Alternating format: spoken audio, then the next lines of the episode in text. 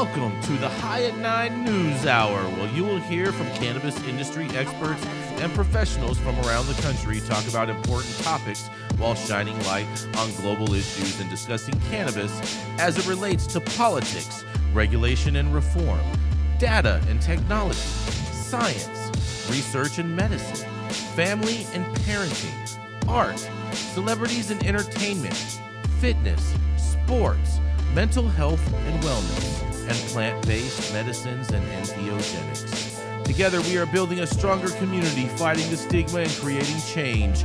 With your hosts, Jason Beck and Rico Lamitte, joined by special industry expert correspondents from around the country, and daily antics brought to you by Cannabis. Coming to you live every Monday through Friday at 9 a.m. Pacific Time and high noon on the East Coast. And thank you all for getting high at 9 with us.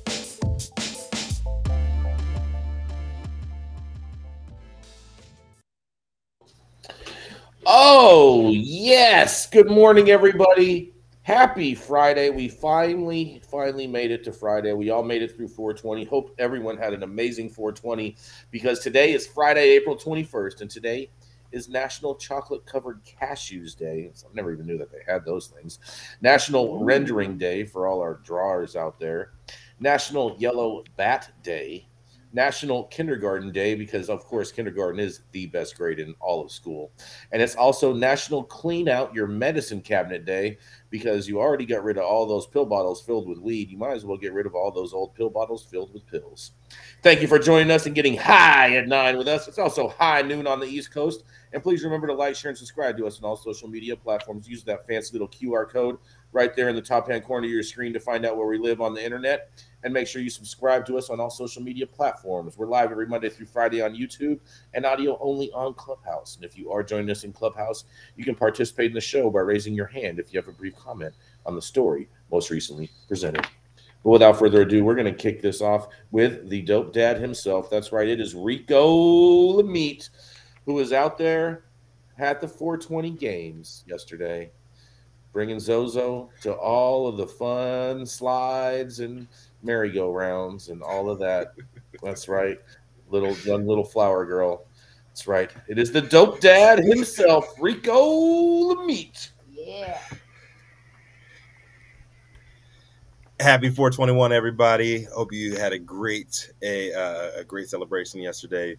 Big shout out to Lizzie, Jeff, the homegirl coming through last night. Got to hang out at Zen and Kush 7 with Jasmine and um, bring a little uh, non cannabis aspects into the game as well. So I hope everybody enjoyed your time as much as I did. Uh, so my story comes out of uh, Chicago uh, this week. And um, it's all about NBA players and their investments into the into or potential investments into the cannabis industry. And uh, my question is, uh, could last week's announcement by the National Basketball Association, now allowing their stars to openly invest in legal cannabis businesses, be the lifeline that Black operators have been waiting for? Cresco Labs board member Michele Roberts seems to think so. Prior to COVID 19, black businesses black business ownership in cannabis was just under 4%. As the cannabis industry continued to grow in size and scope, familiar uh, systemic issues from mainstream America, uh, American business ownership echoed and became magnified in cannabis, given the green rush's relative smaller size and, um, and visibility. In MJ Biz Daily's latest poll taken in February of this year, 2023, showed black ownership had shrunken from 4% pre COVID to less than 2% overall. And as far as legal retail reporting was concerned, fewer than 20 of the nation's 10,000 some odd medical and adult use dispensaries uh, responding to their survey identified as ma- uh, majority black owned. I'm not sure how much of that I personally believe uh, on, on, the numbers there, but I guess the key word there is majority owned, but I'll continue. Uh, black companies have a much tougher time raising capital in American in America compared to peers identifying as non-black racially. One of the biggest re- reasons is the lack of black accredited investor pools with resources on hand to contribute. Add to that cannabis's federal illegality, with black investors unwilling to take on as much risk as their white counterparts. We've seen somewhat of a stalemate between the two sides, with black entrepreneurs in the space often forced to seek funding elsewhere, with groups and individuals unfamiliar and sometimes lacking empathy to their unique struggle. In the current American economic climate, investor capital is drying up for everyone, not just black businesses. So if things continue going as they have, maybe the whole race dynamic won't much matter in the grand scheme of things. However, per Crain's Chicago, Roberts said the new NBA Players Union contract specifically allows players to invest in cannabis companies. And being the largest group of black millionaires on the planet, they have disposable income and they are being approached and they want to invest. So maybe we'll see a surge in black investment. Roberts' resume may or may not add a little credibility to her claims uh, depending on how you view it. But for what it's worth, she was executive director of the NBAPA, the National Basketball Players Association, for eight years, and says she always encouraged players to become investors in companies as a way to prepare financially for life of after their playing days are over. She then went on to promote passage of safe banking, the Safe Banking Act, which would open up banking and potential investment. A move Roberts predicts would be the biggest catalyst for diversifying ownership.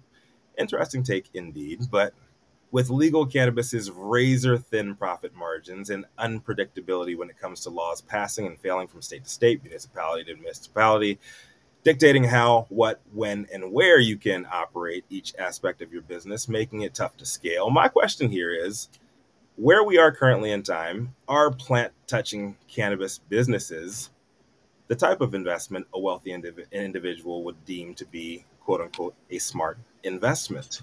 Or will we just see another wave of young, rich black pro athletes going broke after being lured into yet another bad business idea? My name is Rico Lamitte, the dopest dad on the street. Interested in hearing everybody else's thoughts on it and opinions on this one. I mean, uh, did this? Uh, are people just figuring this out that NBA players are a source of capital for cannabis? This is something new. Current players current players. They opened up their NBAPA uh, contract last. The story that I covered last week, Jason. I, I understand. that. I, yeah. I, I, got questions. They can do it. They mean? can do it. They can do it openly now. Uh, before, if it was being done, it was not allowed by the, the, by their collective bargaining agreement. The current well, one says that they can. Well, they might now have the opportunity to jump in. I don't know any financial consultants who would suggest this is a wonderful right. investment opportunity. So, right, um, we'll see. I, I don't I don't see it being the windfall that they're hoping for. And if these guys are going to invest, they're going to invest in the big boys who could be a good investment opportunity because like they Cresco. can sustain. like Cresco because Cresco they can sustain. They're not going to be able to sustain if they don't get those types of investments, though, Gretchen. I understand, and, but and they're so doing they, better they, than the little guys who've got nothing. I disagree on that. There are little guys on life support. I disagree Cresco can find. Well, people, you can disagree these, all you want. Cresco has multiple avenues to get more money. Yeah. I, I, little I'm, guys I'm with don't. you on that. I'm with you on that part. But I will say this: you know what the NBA stands for, right? I can't wait to hear this. Never broke again. That's right. Rico never broke again. That is what the NBA stands for. So I think this could be a prime source of capital for the cannabis industry. And you, you know what the NFL stands for, right? Hit me. What? Not for long. Yeah, yeah. That's, a, mm-hmm. that's true. So the, and, it, and that's all in references to players and pay.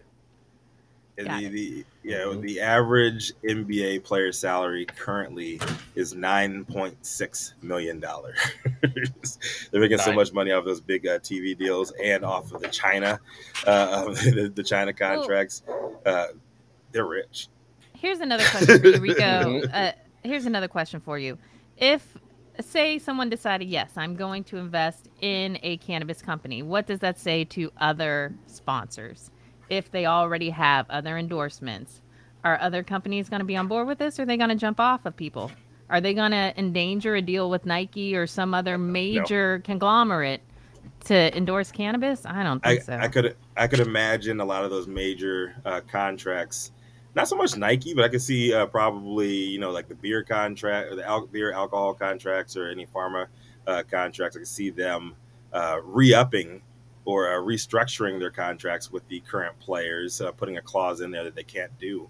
uh, cannabis. They're probably going to dangle a, a monetary carrot in front of them, saying that we will up your contract by X percent if you promise not to talk about or engage in, in legal cannabis. I can see that happening. Um, but with the current uh, the contracts that are in place, I don't I don't think there have been any like major reports on like, like, like clauses like yo you can't do this you can't do that. Um, I mean, that, that, That that would come that, that would come from a lot more of sponsors that people get as Yeah. far as for you know more than it would from the actual league. Well, and I could see these places having morality clauses, which are very broad and just say you can't deal with something illegal. I don't know. I mean, uh, it, it's possible. Is it? There should it's, be it's a morality. There, there should be a morality clause for Gretchen dressing her dogs up in those crazy outfits. I think there should be. they love it. They love it. I'm, I'm pretty sure. What do you think about this one, Doctor T? Morning. He's just happy to be here. Yeah. Dr. T, can you hear us? We're having Or a problem. We're yeah, you may be on mute, Doctor T. We're having a problem um, with the clubhouse audio with people being able to talk on clubhouse today. Oh no. I think. Um, Can you guys hear me? Yeah, Yes, there we sir. go, Doctor we T. go. There you go. Yes, Can you hear me now? yes, hear you perfectly. Yes, we hear you. All right. Well, my perspective is that don't invest in cannabis touching businesses. There are way too many of those. It's too volatile. Invest in non touching businesses uh, because there's a lot of work that needs to be done on legality or science, uh, quality assurance, quality control. The, the industry needs to shape up a bit. Uh, that's the better investment. hmm I'm with that. I'm with Yeah, that. I I, agree with that, Doctor T. I think we're all on the same page. Like Yeah. with that, it's, it's just too much volatility right now, and um, and, I know we are not currently anybody on, on the on the team currently is not legally uh, um, a license to give advice. However, I'm saying like looking at the grand scheme of things, like why would you want to be plant touching currently? Like, like, nobody's making money right now. Even the, The only advice. I give, the only advice I give is short everything, short them all. Listen, in an emerging market, like look at any trending market, not just cannabis, but anytime a marketplace is starting to come into reality, it's Right. completely shaky, unknown for anyone to go dump hundreds of millions of dollars or even tens of millions of dollars into something right out of the gate before you don't, before the laws are even set in stone, Mhm. before, before you know municipalities in the entire state have considered accepting something. I mean, when every single facet of the globe is having to create some kind of regulatory framework for uh, anything, don't go dumping tons of money into it. Period. And and I agree with Dr. Talleyrand. If you are going to put money in this industry, the best way to invest it right now is really ancillary businesses and politics, folks. Frankly, if you really want to help us, if you really want to be impactful, put your fucking oh, sorry, put your money into politics. Yeah, I can I show you like how to that. do that. I, I like show you how that. Maybe that. maybe we should be lobbying for uh, uh, this NBA money to be dumped over to the political side. How about we that? absolutely Gretchen? should. Can you 100%. imagine the effect? Love it. How could you imagine the effectiveness in, or the effective impact that all of these athletes could really make with their dollars and just their voices if they were to come on shows like ours and collectively say, "Look, we want this. We feel that this is Yeah. needed. This is a right. This is a human right. It's not just you know we're demanding for the government to get it together, but like this is this has been proven time and time again that it literally helps people who are sick, dying, children with epilepsy, cancer, ADHD. I mean, you guys all know. I don't need to keep Mhm. going down the lo- the list, but if all of these, you know, celebrities, these athletes would just put a small amount of their fortune into creating a global phenomenon and helping us establish it on a political level, that is where they would be the most helpful. Points there for Manndie. Hold on. That- What, that what, what, what, would we call that? Would we call that a collective bargaining chip right there? A chip? Yeah. Yeah. Yeah. We're gonna go to commercial. We're gonna be right back. CBC. hmm Oh, yeah, you know what time it is. That's right. It's Tuesday over here at Green Street, and we got Smoky Vanilla with us in the building. So that's right. It is time to stretch and smoke. We just got done smoking. Now we're going to stretch it out, and then we're going to smoke again. Let's go. I'm Smoky Vanilla with my background in kinesiology and bodywork massage and assisted stretching. You got to come check it out, baby. Check me out on IG at Smoky Vanilla One Stretch and Smoke, Twitter Smoky Vanilla, Social Club uh, Stretch and Smoke. We're also on Sports Recovery by Dan and Jam. If you want to feel as good as I look, then make sure that you get a stretch and smoke in with Smoky Vanilla. Yay! That's my most favorite commercial. I can't stop laughing. If you want to feel as good as I look, you gotta get. Gretchen's dying over there. This is so good. This is classic right here. It's fantastic. So, I need it. I need some stretching after lobby days. I need somebody working out the kinks. I'm Uh-huh. dying Come see. Smoky Vanilla. She wants Yeah, me we to see the smoky vanilla. Jason, fire up the jet. Bring me out. I need some smoky vanilla. We don't Smoky fire Vanilla up the needs to go we on tour. gas up the jet, Gretchen. It's all about Oh gassing God. up the jet, okay? Because you're not going to fly anywhere without any fossil fuel. Well, I'm too poor to know the difference. So, all right, educate me, Jason. There's no Back. such thing as uh, electric jets. Just saying. Can't Yeah, there, charge are. them up there, and actually, go. there actually are, Jason. Oh yeah, they are. There are. electric- Stop it. They're working they're on not, it. not, yeah, exactly. Yeah, working on it exactly. there they are. But up next, he's the industry's longest continuously operating retailer and self-proclaimed highest Republican in the game, also known for subsidizing oligarchy-funded gas for his private jet, where he takes frequent trips from West Hollywood out to Mar-a-Lago. Coming to the stage, y'all know who it is, Jason Beck. Oh yeah, happy happy Friday, everybody. Oh man, do I have a story for you? And man, this is probably gonna trigger Rico. Yep, get ready for this.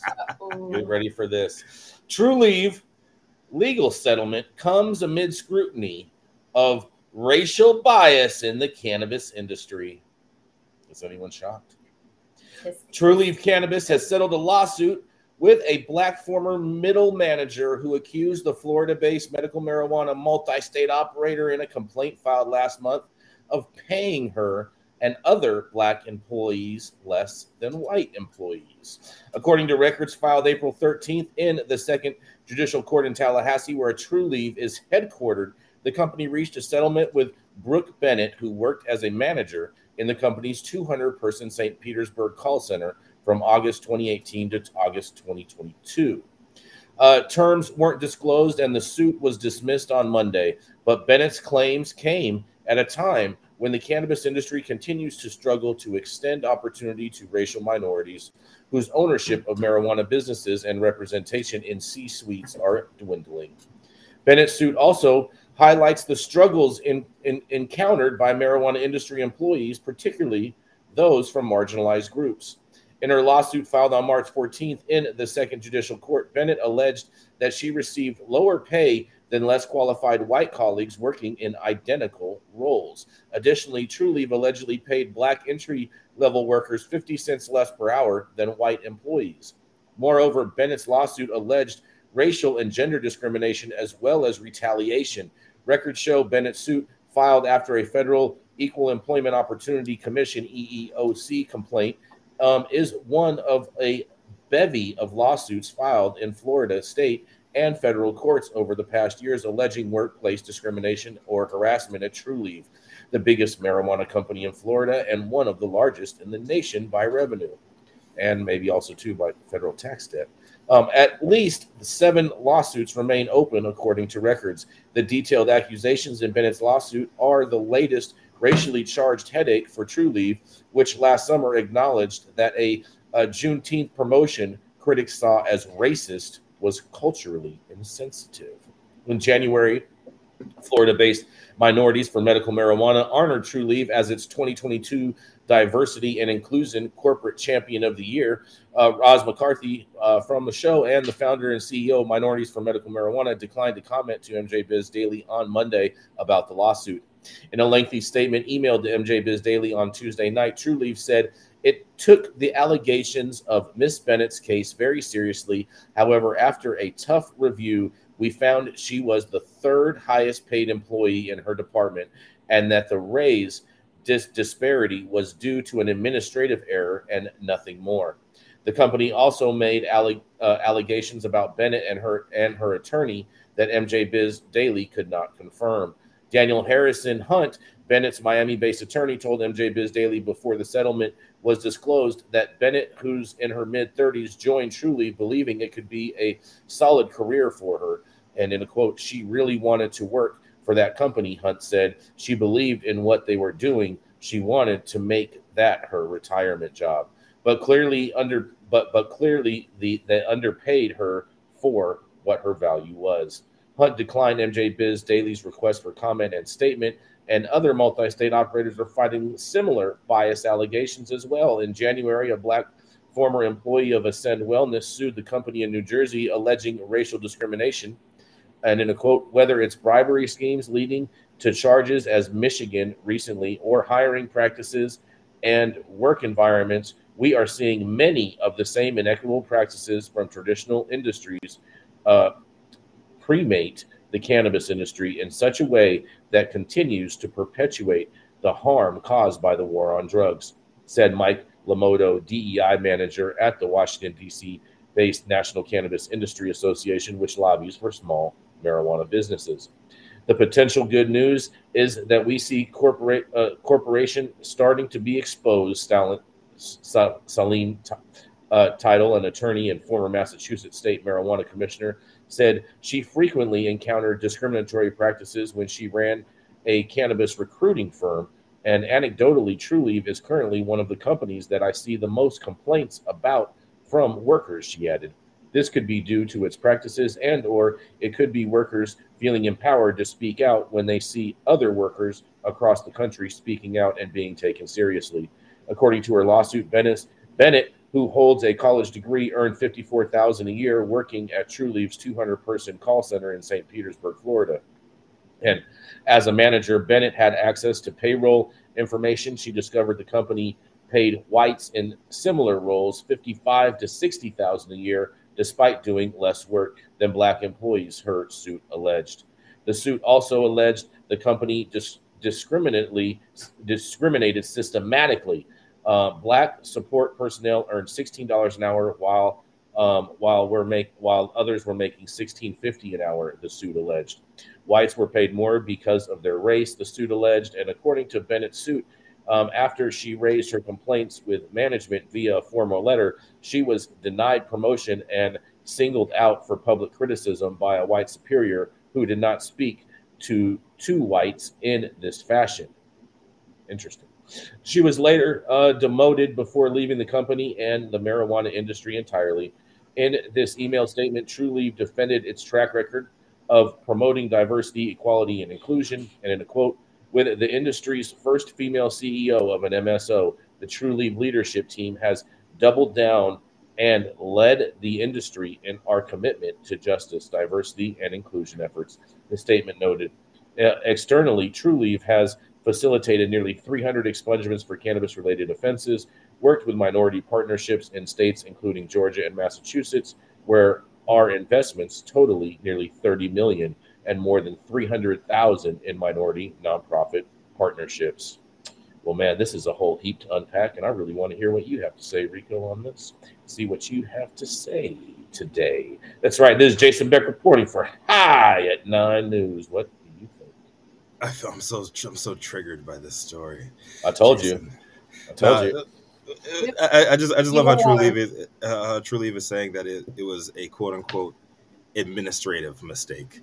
It was an administrative mistake that you paid black employees entry level 50 per, uh, 50 cents less an hour than all the white like how is that administrative mistake even made like from the beginning like that's just that is textbook big corporate racist racism mm-hmm. from a administrative level so um like I don't know the intricacies of this uh, uh, uh, of this payout of this settlement, and I don't think we ever will know everything in its totality. But the fact that they did settle uh, on this, like, it's not admission of guilt, but you know, at least this woman got uh, got paid at the end of the day. Um, uh, it's just something that we're going to have to deal with on a grand on a grand scale because it, it, it just goes on in corporate America. Period. Mhm.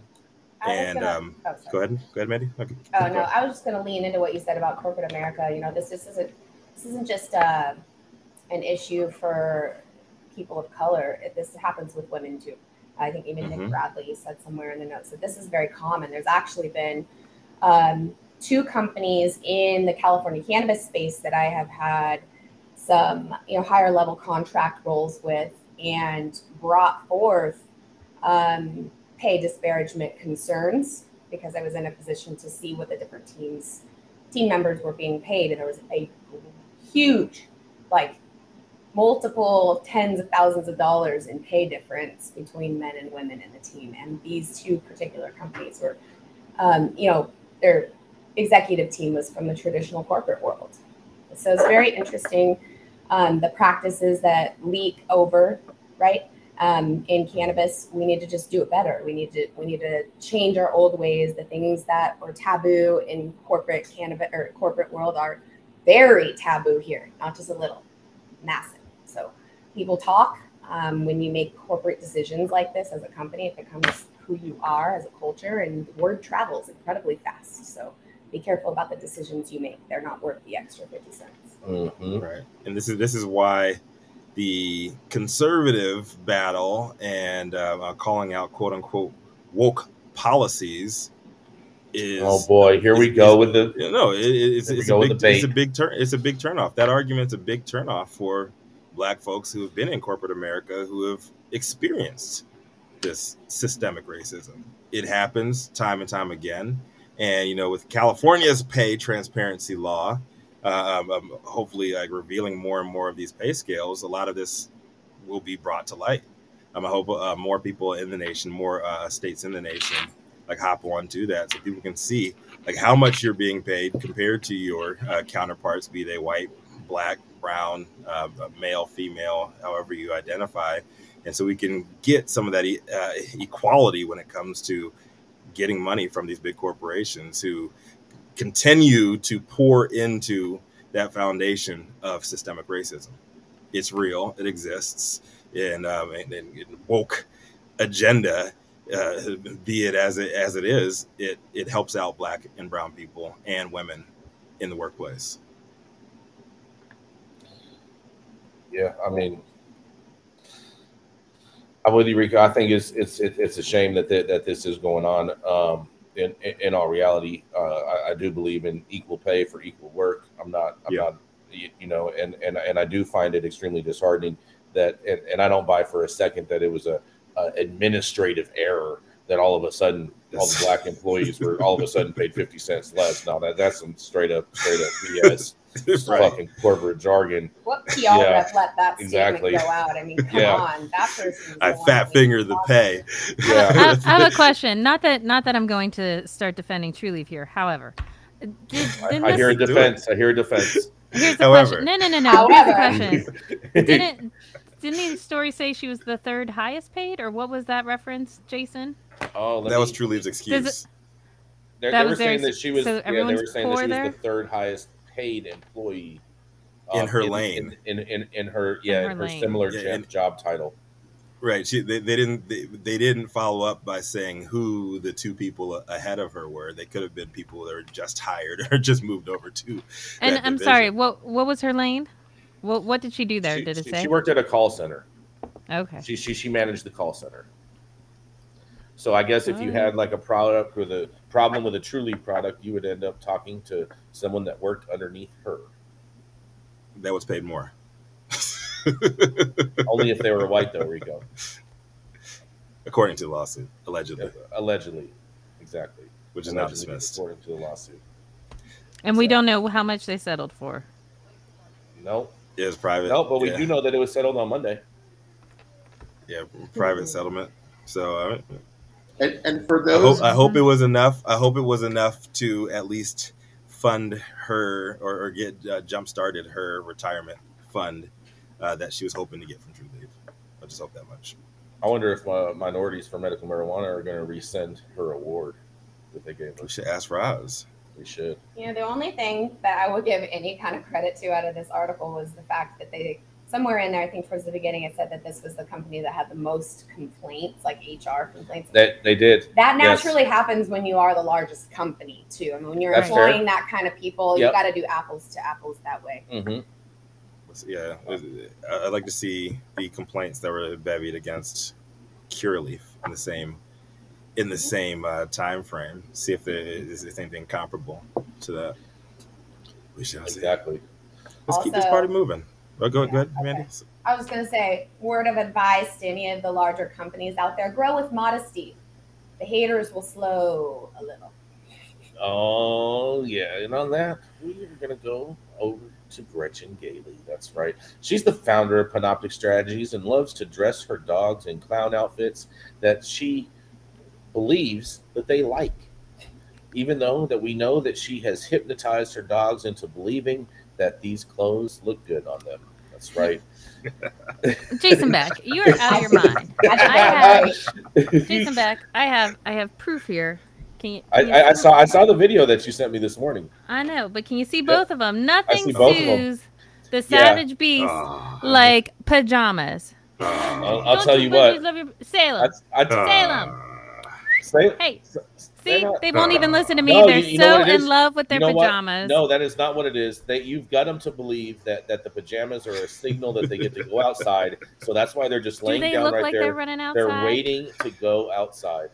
Anyways, my yeah. babies, And uh, my and- babies and Leo, love pajama Fridays. and Leo ran in the Panoptic. video when you busted out the pajamas. He Leo was ran. like, he ran was away. running to figure out where his were. He was No, like, he was hold not. on, let me go find mine. Stop it. He was Aw. run, running away from you. Like get away away All from right, this crazy stop lady. taking up my time, Jason Beck. I only have so much, unless you want a quickie for a story. Let's go. My for it, Gretchen. headline is GOP Congressman files bill to allow marijuana consumers to buy guns. This is coming from Marijuana Moment. A Republican congressman filed a bill on Thursday's 420 cannabis holiday to protect the Second Amendment rights of people who use marijuana in legal states, allowing them to purchase and possess firearms that they're currently prohibited from having under federal law. Representative Brian Mast, co chair of the Congressional Cannabis Caucus, reintroduced the Gun Rights and Marijuana Act on Thursday, one of the latest in a series of cannabis proposals to be filed in the run up to the 420 holiday.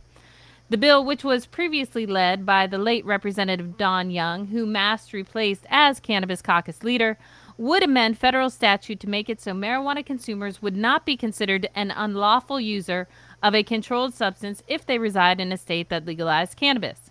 As it stands, people who admit to being an unlawful user user of marijuana are barred from buying, possessing, or selling firearms. A federal policy that's recently been challenged in several federal courts and deemed unconstitutional by at least two. No one should be forced to choose between their rights. You have the right to bear arms, and in many states, you have a right to use cannabis. Uh, Mast said in a press release. Congress needs to legislate based on reality. And the reality is that those who legally use marijuana are being treated as second class citizens. That's not acceptable. Government exists to protect the rights of the people, and that's what this bill does. Federal law enforcement doesn't actively screen gun owners for substance use, but a question on the U.S. Bureau of Alcohol, Tobacco, Firearms, and Explosives form asks would be gun purchasers Are you an unlawful user or addicted to marijuana or any depressant, stimulant, narcotic drug, or any other controlled substance? It is a felony to lie on the form.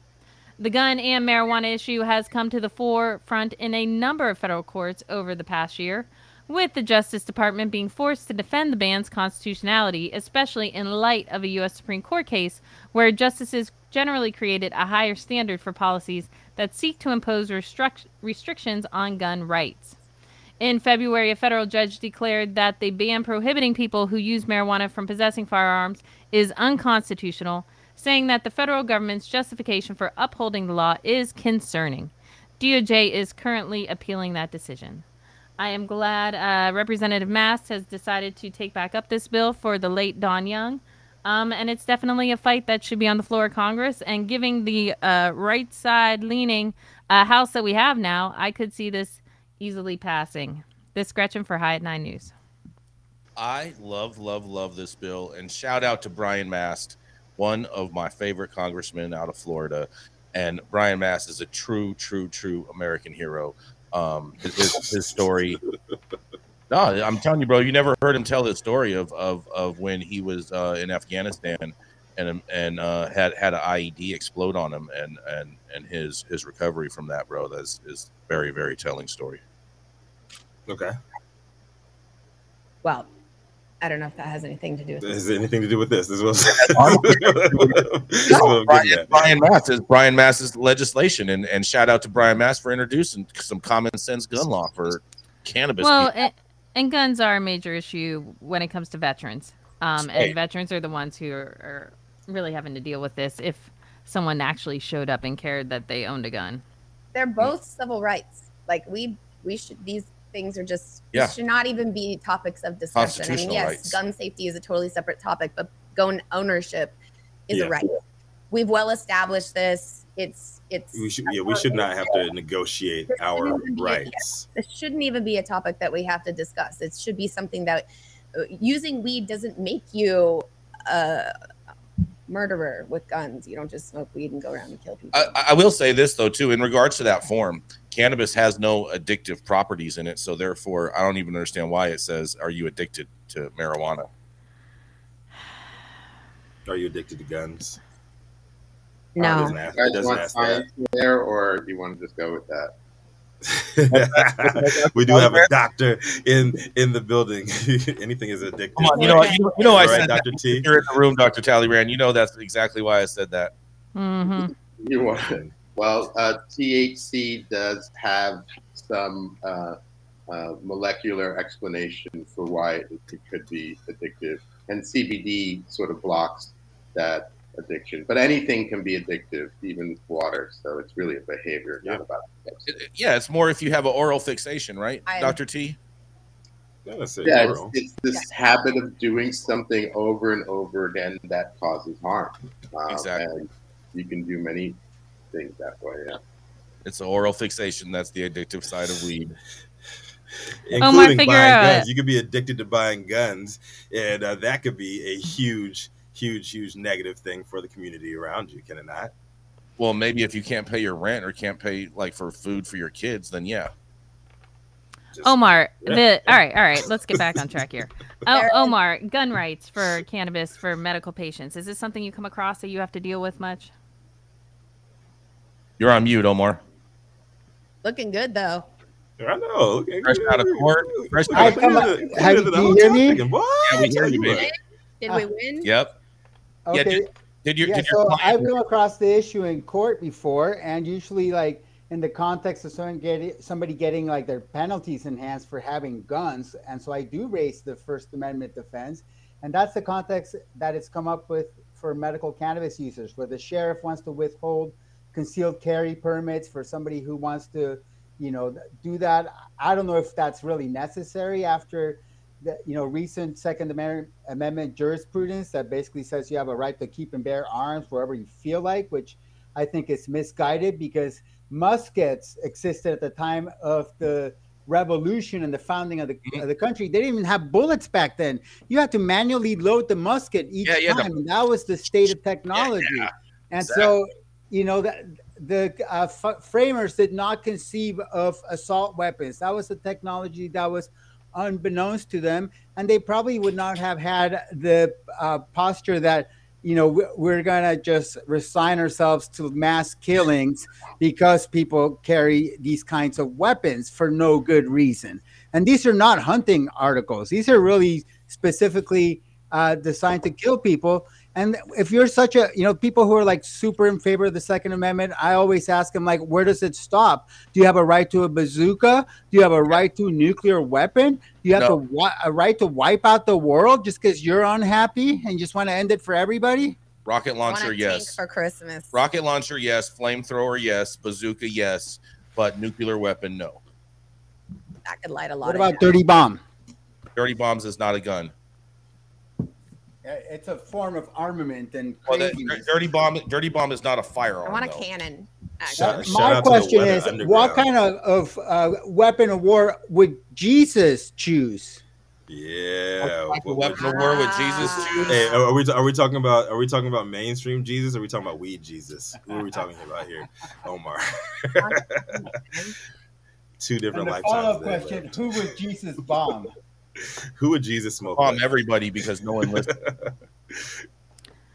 What All were right, the I think we're pretty much own- off the the rails that hit here. the I don't know where we're going with this discussion. This is all right. Next, That will teach you to ask me oh, questions. Oh yeah, here we go. We're gonna. we're gonna Omar's high off his day in court. Easy, Omar, easy, Omar, did- Omar. Did, did, did, did your client win? Did he get to walk free today? Yeah. Injustice delayed its justice, and to that extent, my client did very well today. Amazing, amazing. I love that. I love that. Yeah, well, that waving of time. That's right. We're gonna go to a commercial. We're gonna be right back. Wave it some more time. Keeping up to date on the evolving policies of relevant state, local, and federal governments is key to success. When the future of your business is at stake, you need representation as dedicated as you are. With a maze of laws and regulations surrounding cannabis, hemp, and psychedelics, knowing where to begin can be a challenge. Good thing the law offices of Omar Figueroa features a skilled, highly focused team ready to guide you through it all. They're accepting new clients in California and New York. So make sure you check them out at info at omarfigueroa.com.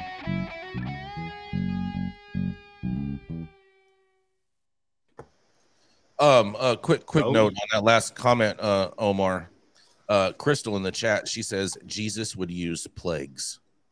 I think, yeah, I think that, that's pretty fair. But whatever you're doing right now, make sure that you get over and hit that subscribe button if you haven't already. Make sure you hit that like button on the show. Make sure you are participating with the super chats if you can. We really appreciate that a lot. And make sure that you head over to our website and check out all of the articles. You can read them, send them to your friends, you can tweet them, you can do all of that fancy stuff. Make sure that you get involved and participate on the website as well. And we're going to go right back to this next commercial. Control Tower from Highly Educated has perfected the dab. Utilizing the concept of thin film evaporation, you can waste none of it and taste all of it. The micro texture of the SE pillar increases nucleation at elevated temperatures. And with the tower propelling at 2600 RPMs, it's certainly the most efficient dab experience to date. The Control Tower from Highly Educated. Oh yeah. This OG industry doctor has written more Rex than a best-selling author pushing dinosaur novels. Get it? Writing Rex. No. Uh-huh. I get it. I get it. He's the founder of MediCann and co-founder of CESC, a nonprofit cannabis research organization. Coming to the stage is Dr. Jean Talleyrand. Thanks, Rico. Uh, puns are illegal in my household. Uh, happy Friday, everyone. I hope you all had an enjoyable 420 celebration. Uh, yesterday, I attended Hippie Hill in San Francisco's Golden Gate Park. Uh, thousands of people had gathered to celebrate cannabis, whether it was for lifestyle or health reasons. Erykah Badu, the Grand Marshal of the event, had the crowd dazed but not confused. Put your weed in the air, she shouted as the clock struck 420. For a lot of us, this is our medicine. The crowd was enthusiastic but peaceful as thousands of people gathered without alcohol and without incident. There was even a health and wellness area where people received massages. Shout out to our tent neighbors, uh, United uh, Players, a group of community activists who are solving gang and gun violence using the slogan, It takes the hood to save the hood. Um, I was there promoting our research, a study sponsored by Florida Dispensary in the Castro neighborhood of San Francisco. The study called The Dosing Project is on the dosage, safety, effects of community accessible cannabis products. But my story today is from clear across the United States. It's a sponsored study on the great work being done by Organic Remedies, a dispensary, a group of dispensaries in Pennsylvania, in partnership with the Philadelphia College of Osteopathic Medicine. The researchers have sidestepped the problem of access to Schedule One substances and moved forward with cannabis research. Organic Remedies first started sponsoring study 2020. One study is on the health related quality of life of patients who qualify under Pennsylvania law to use medical cannabis. Over 400 patients with no previous medical cannabis experience enrolled, seeking treatment for chronic pain or anxiety. The study focuses on how life changes over time using cannabis, not only in terms of individuals' health condition, but also their social functioning, daily activities, work life, and interpersonal relationships. Interviews with the study participants are ongoing and conducted every three months. A couple of papers have already been published from these sponsored studies. One looks at a subsample of the population with obesity and noted that after three months of medical cannabis use, no one had gained any weight. Um, recruitment is underway for several other studies. One study is recruiting people with opiate use disorder who are also living with severe pain. Dr. Michelle Lent, Director of Psychosocial Research and Associate Professor at the medical school, says, We believe this may be one of our most important studies to date. Given the opioid epidemic and the treatments currently available to those with opioid use disorder. There are other studies described in this article, including one focusing on autism behaviors that examines repetition, aggression, cognition, sleep activity, and independence of people with autism. Another study evaluates the pharmacokinetics of nanoemulsion C and CBD capsules. A third study looks at the relief of nerve pain, and a fourth looks at the use of cannabis in nursing homes instead of complaining of lack of access to this for clinical studies, these scientists and the organic remedies dispensaries go all in, sponsoring observational studies that provide evidence for the medical benefits of cannabis. It seems to me that many other cannabis dispensaries could be doing this, the same, especially the high profile dispensaries and multi state operators selling products without study. To repeat Erykah Badu's words, for a lot of us, this is our medicine. This is Dr. Jean Talleyrand for High at Nine News.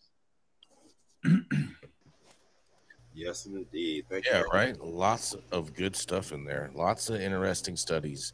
Um, I'm with you. I think cannabis events you have very, very minimal issues in regards. You you don't have a lot of uh, what you would have with alcohol related events as far as incidents. Like I've mm-hmm. seen get dehydrated at cannabis events and maybe even possibly faint. But other yeah. than that, you know, you splash a little water on them, give them a couple smacks in the face, and they're going to be all right. Yeah. Okay. Well, I would like to actually comment on Dr. T's story. How about the obesity? Uh, which about the obesity part? No, I I want to applaud my home state of Pennsylvania who, okay. ever since legalization, has truly leaned into the medical side. Uh, when they first set out setting up the state, they put aside eight licenses that went to universities for research and did not care that it was federally illegal. They said, We're going to do the research. And they have not been penalized. The feds have not come after them. Other states need to be following their lead and working with dispensaries and growers in their states and do the research. So when Congress shows up, we need data. We got lots of data. I know we have lots of data from before, but this is research that's going on now in our legal markets, and other states need to follow Pennsylvania's lead.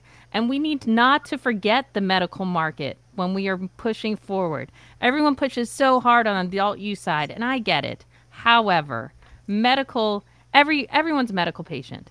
Uh, we really need to be preserving that and the data and the science. That's what's going to win our arguments when it comes to Congress, when it comes to policy, is the medicine. That's what we need to lean into. All and, you uh, big shout out to John Fetterman uh, yesterday uh, with the uh, with the, with the picture that he took with the uh, was it his 420 somewhere. You see that picture that he had up? I did see his picture. Yes. I know you. Got, I know. I know you don't want to give him praise because he's a because he is a liberal and everything. No, I know. I It's don't not. like. No, I, I'm not. No offense, Rico. I don't know if that picture is actually from yesterday because I know he is still at uh, Walter Reed. He has not been discharged So, yet. is- So. so it was his body double. Is that what you're saying? No, No, I'm saying it's from before, and they just posted it for 420. Not, not that there's anything wrong with Fetterman. Uh, he I don't think was a, wrong, wrong body, body he's a big proponent of Pennsylvania cannabis and where it's gotten to. I'd like to see Pennsylvania cannabis go further. Um, Absolutely. there are a number of restrictions still in their medical markets, but Pennsylvania says we're going to be medical, and that's what they're leaning. That well, number one, the legislature can't get beyond trying to figure out how to do adult use. They suck at So- that. so first Um, I have a question, Gretchen. Since What- what? Pennsylvania doesn't allow for flower consumption, they they, do allow for flower. They do. Yeah, yeah. Yes, Yeah, and when they initially legalized, they did not.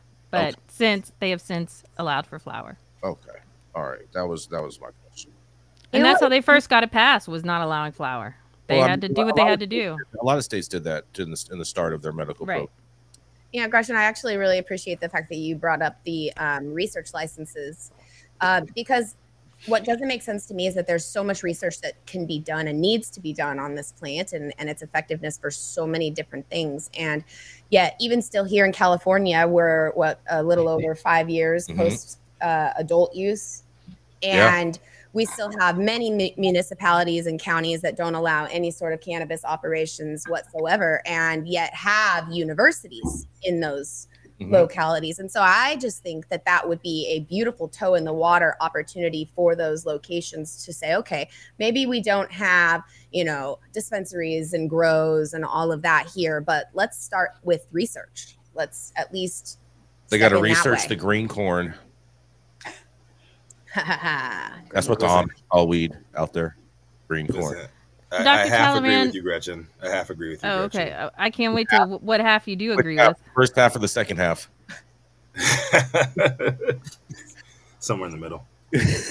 no, no. I mean, uh, like, yes, I believe like the research should be had and like, like all that, but I don't think you should have to wait for the research uh, uh, to move forward. I think you should move forward, and um, if, if things go bad, then you do the research because we've been doing this for generations, for hundreds and thousands of years. So I, I don't really think you need like a ton of research before you start passing some laws for this.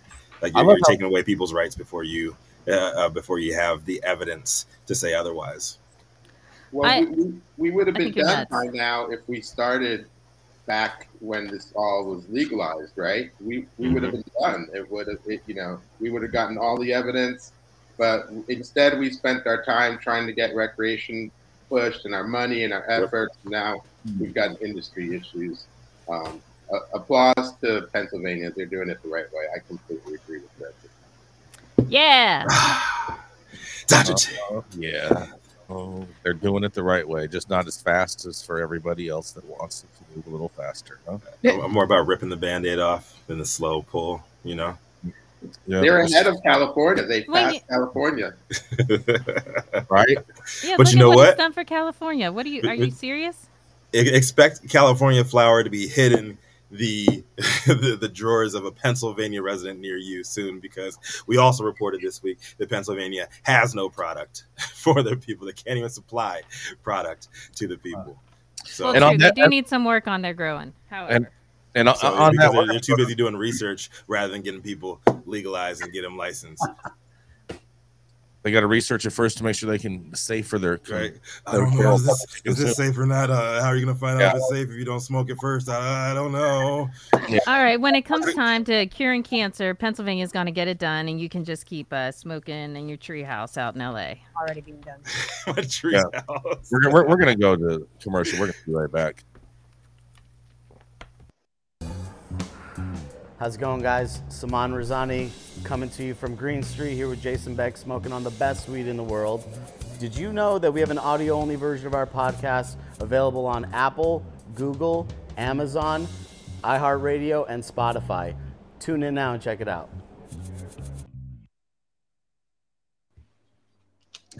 Oh, yes. Coming up next it is Mr. Omar Figueroa, whose new book, whose new book, you can, oh, let me see it. Oh, if I do it like that, can you see I it love better? See, Oh, yes. Mar-a-Lago is so intrusive, man. Yes, he sent he sent it over here to Mar-a-Lago. It made it through Secret Service, and, and I totally got it. But I have my signed copy of his 2023 book, California Cannabis Laws and Regulations. Everything you need to know in one comprehensive book for cannabis to make this all happen. It is Mr. Omar Figueroa, and you can get yours too on Amazon or anywhere else you buy books online. Thank you, Jason. Happy Friday, everyone. Um, you know, my story is from, I think, uh, NBC News, and the headline is Conditions are frankly abhorrent. Valley cannabis workers unionize for better wages and benefits. This is from Phoenix, Arizona. April 20 or 420 is one of the biggest shopping days for marijuana nationwide. While Valley of the Sun dispensaries were packed Thursday morning, a group of cannabis workers gathered for a press conference to push for more benefits for the everyday cannabis worker. These types of workloads have doubled, tripled, quadrupled in size, but the wages, the benefits, and definitely the security did not match, said bud tender Nick Fredrickson. A bud tender is essentially a bartender for weed. They provide recommendations and check folks out when it is time to pay. Fredrickson said he usually sells about $5,000 worth of products a day. And it's almost sickening to find out that I'm making 15 bucks an hour, Fredrickson said. No commission, no real benefit program. It takes years to go full time.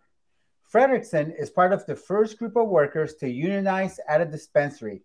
The union held a news conference Tuesday claiming that many workers make around minimum wage and often are hired as part time workers to allow the business to avoid paying medical benefits.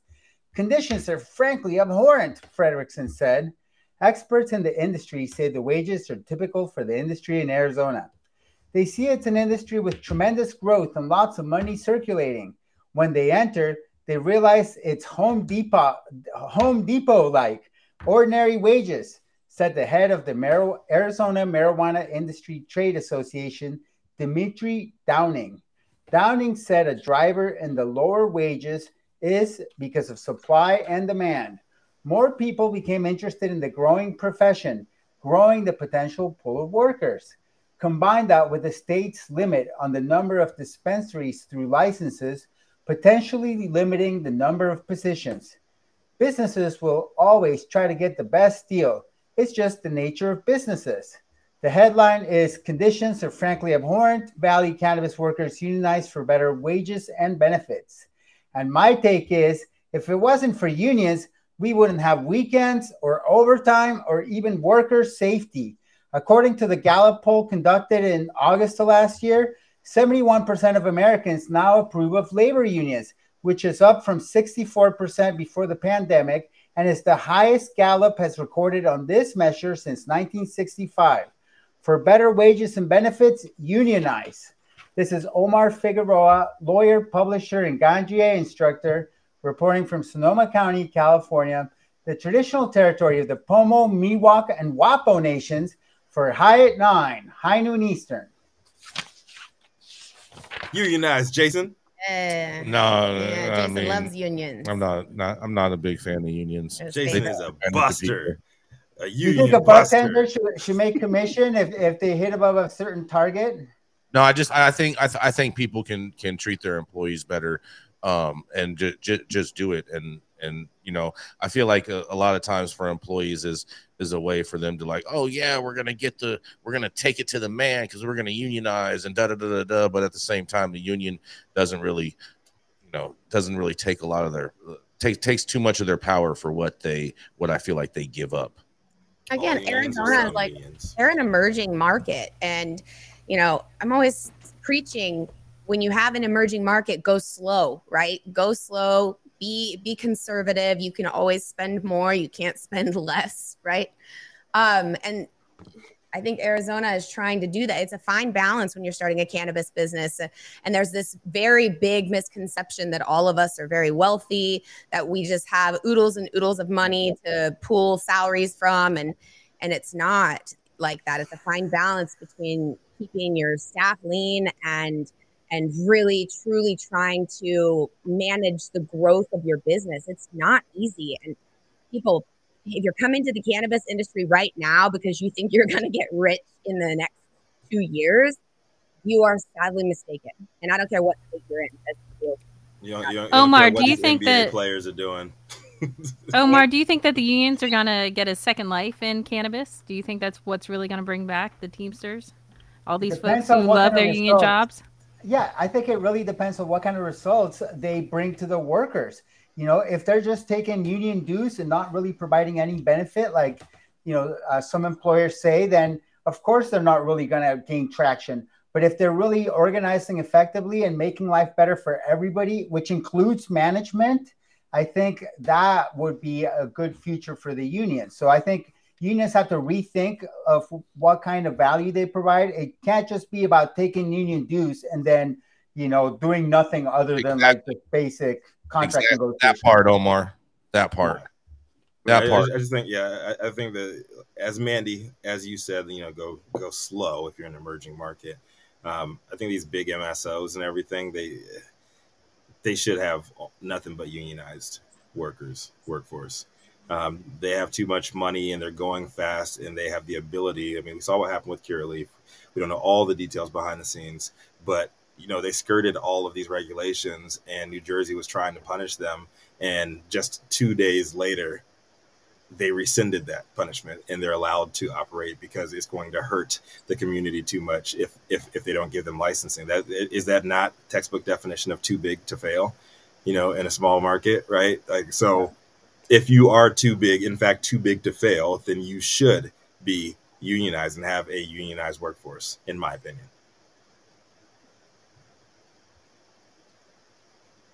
And we're gonna go to Manndie Rico. Let's do it. All right. Up next, we have Carmen Sacramento herself taking trips from Sacramento, California, down to Mar a Lago, out to Los Angeles. Who knows where she's going to be next? She is a firm supporter of women in the industry, showcasing that you can be an executive, you can be a mom, and you can get things done on a regular basis. Coming to the stage next, it is the Edibles judge extraordinaire herself for the Emerald Cup, Manndie Tingler. Thank you, thank you, thank you. Good morning, everybody. I'm still stuck here at Mar-a-Lago. This is definitely my, my last day here. Can I They- go after they- this? They snatched the heart out your chest too. Mar-a-Lago, They Get a never want to leave. here. You're now heartless.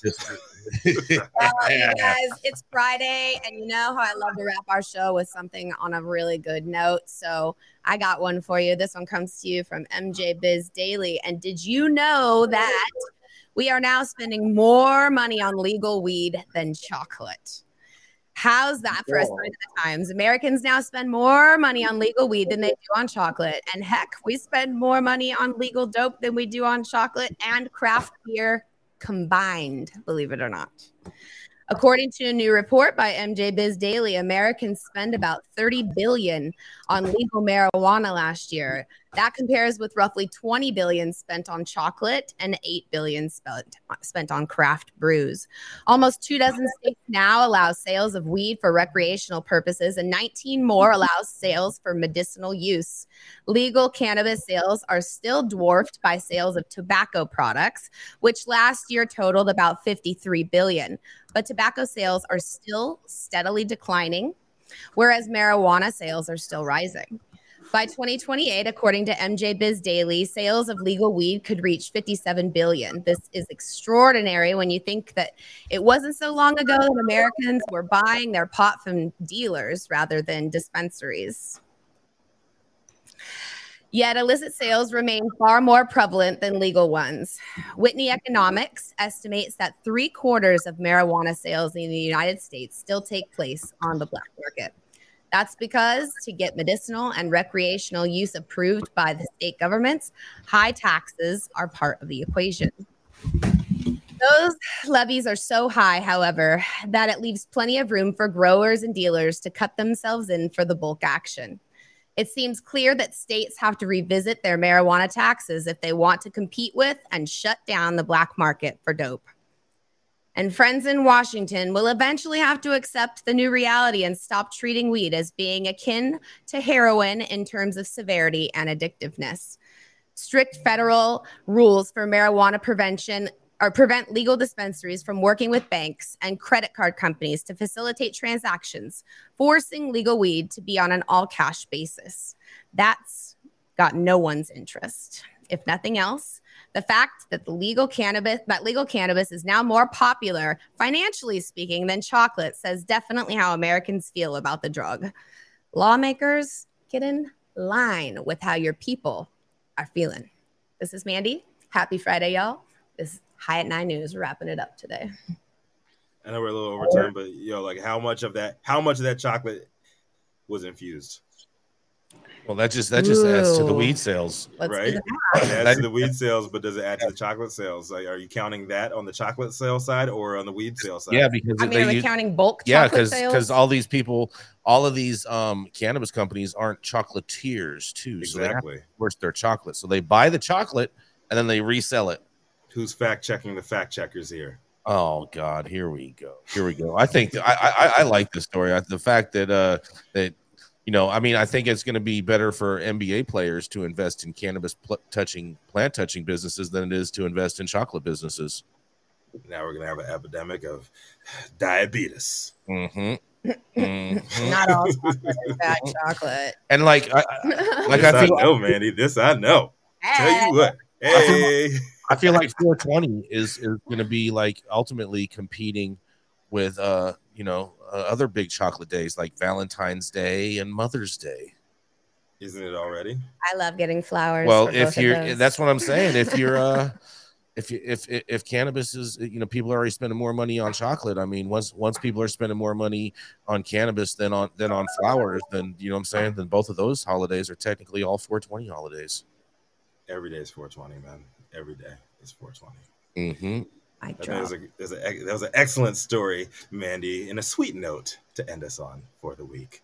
Thank you all out there for tuning in with us for yet another episode of High at Nine News. You can always catch us weekdays, 9 a.m. Pacific and high noon on the East Coast. Big shout out to our live audience members and online supporters tuning in and giving us the feedback on the daily headlines of chaos known as the developing cannabis industry. To our vetted industry correspondent team tuning in from all over the global community, bringing us much needed variety of perspective and adding your respected opinions to the conversation. To our production team, Cloud Media Partners, House of Fuego, Jaja Simone holding us down over in Clubhouse, everybody behind the scenes, and to all of our sponsors, thank you for keeping us running and our AV struggles to a minimum.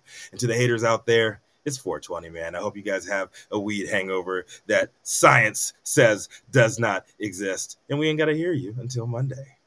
We'll see you then. In Cannabis Sativa, L, the reason why we show up every single day, we will continue smoking you, eating you, and all of that good stuff. What do you, what do you call it? It's not bestiality, but you know, um, uh, when you're doing stuff to, to, to plants. That's what we're doing with you, Mary Mama. it's Friday, April 21st, 2023. The show is over. You've been all been blessed with the week's top industry headlines. Hope is enough to put in your pipe and smoke that until Monday. Until then, we shall see you. And Manndie, yes, sir. Carmen, Sacramento, you got the final word. What you got for these good people at home? Make it a wonderful 420 weekend. The holiday doesn't have to stop. Yeah. Jason?